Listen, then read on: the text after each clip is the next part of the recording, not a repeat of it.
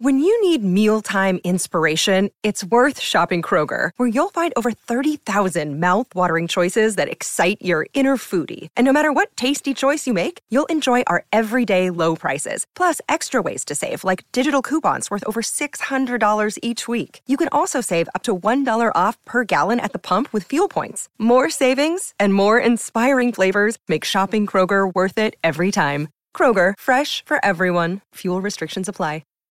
È sera, sei finalmente sul divano, magari avvolto da una calda coperta, pronto per guardare un film, ma non riesci proprio a scegliere quale. Posso aiutarti io a trovare quello giusto per te? Sono Davide Alletto e questo è Film sul Divano.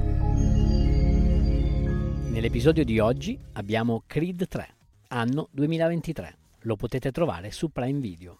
Nel cast abbiamo Michael B. Jordan, Tessa Thompson, Jonathan Majors, famoso per Sulle ali dell'onore e Ant-Man. Il film comincia con un flashback, dove si vedrà Adonis insieme al suo miglior amico Damien in alcune situazioni che non posso dirvi, ma comunque daranno un senso al resto della trama. Poi si farà un balzo in avanti, precisamente nel 2020, quando, dopo aver battuto il campione Conlan, Adonis decide di ritirarsi per passare più tempo con la moglie Bianca e la figlia Amara. Si tornerà così al presente nel 2023 e Donnie allenerà una giovane promessa della boxe nella palestra che gestisce insieme al suo ex allenatore Little Duke. Si vedrà poi la figlia del protagonista, oramai una ragazzina, che ha preso non solo la somiglianza dal padre, ma anche l'aggressività e la voglia di boxare, cosa che porterà diversi problemi a scuola.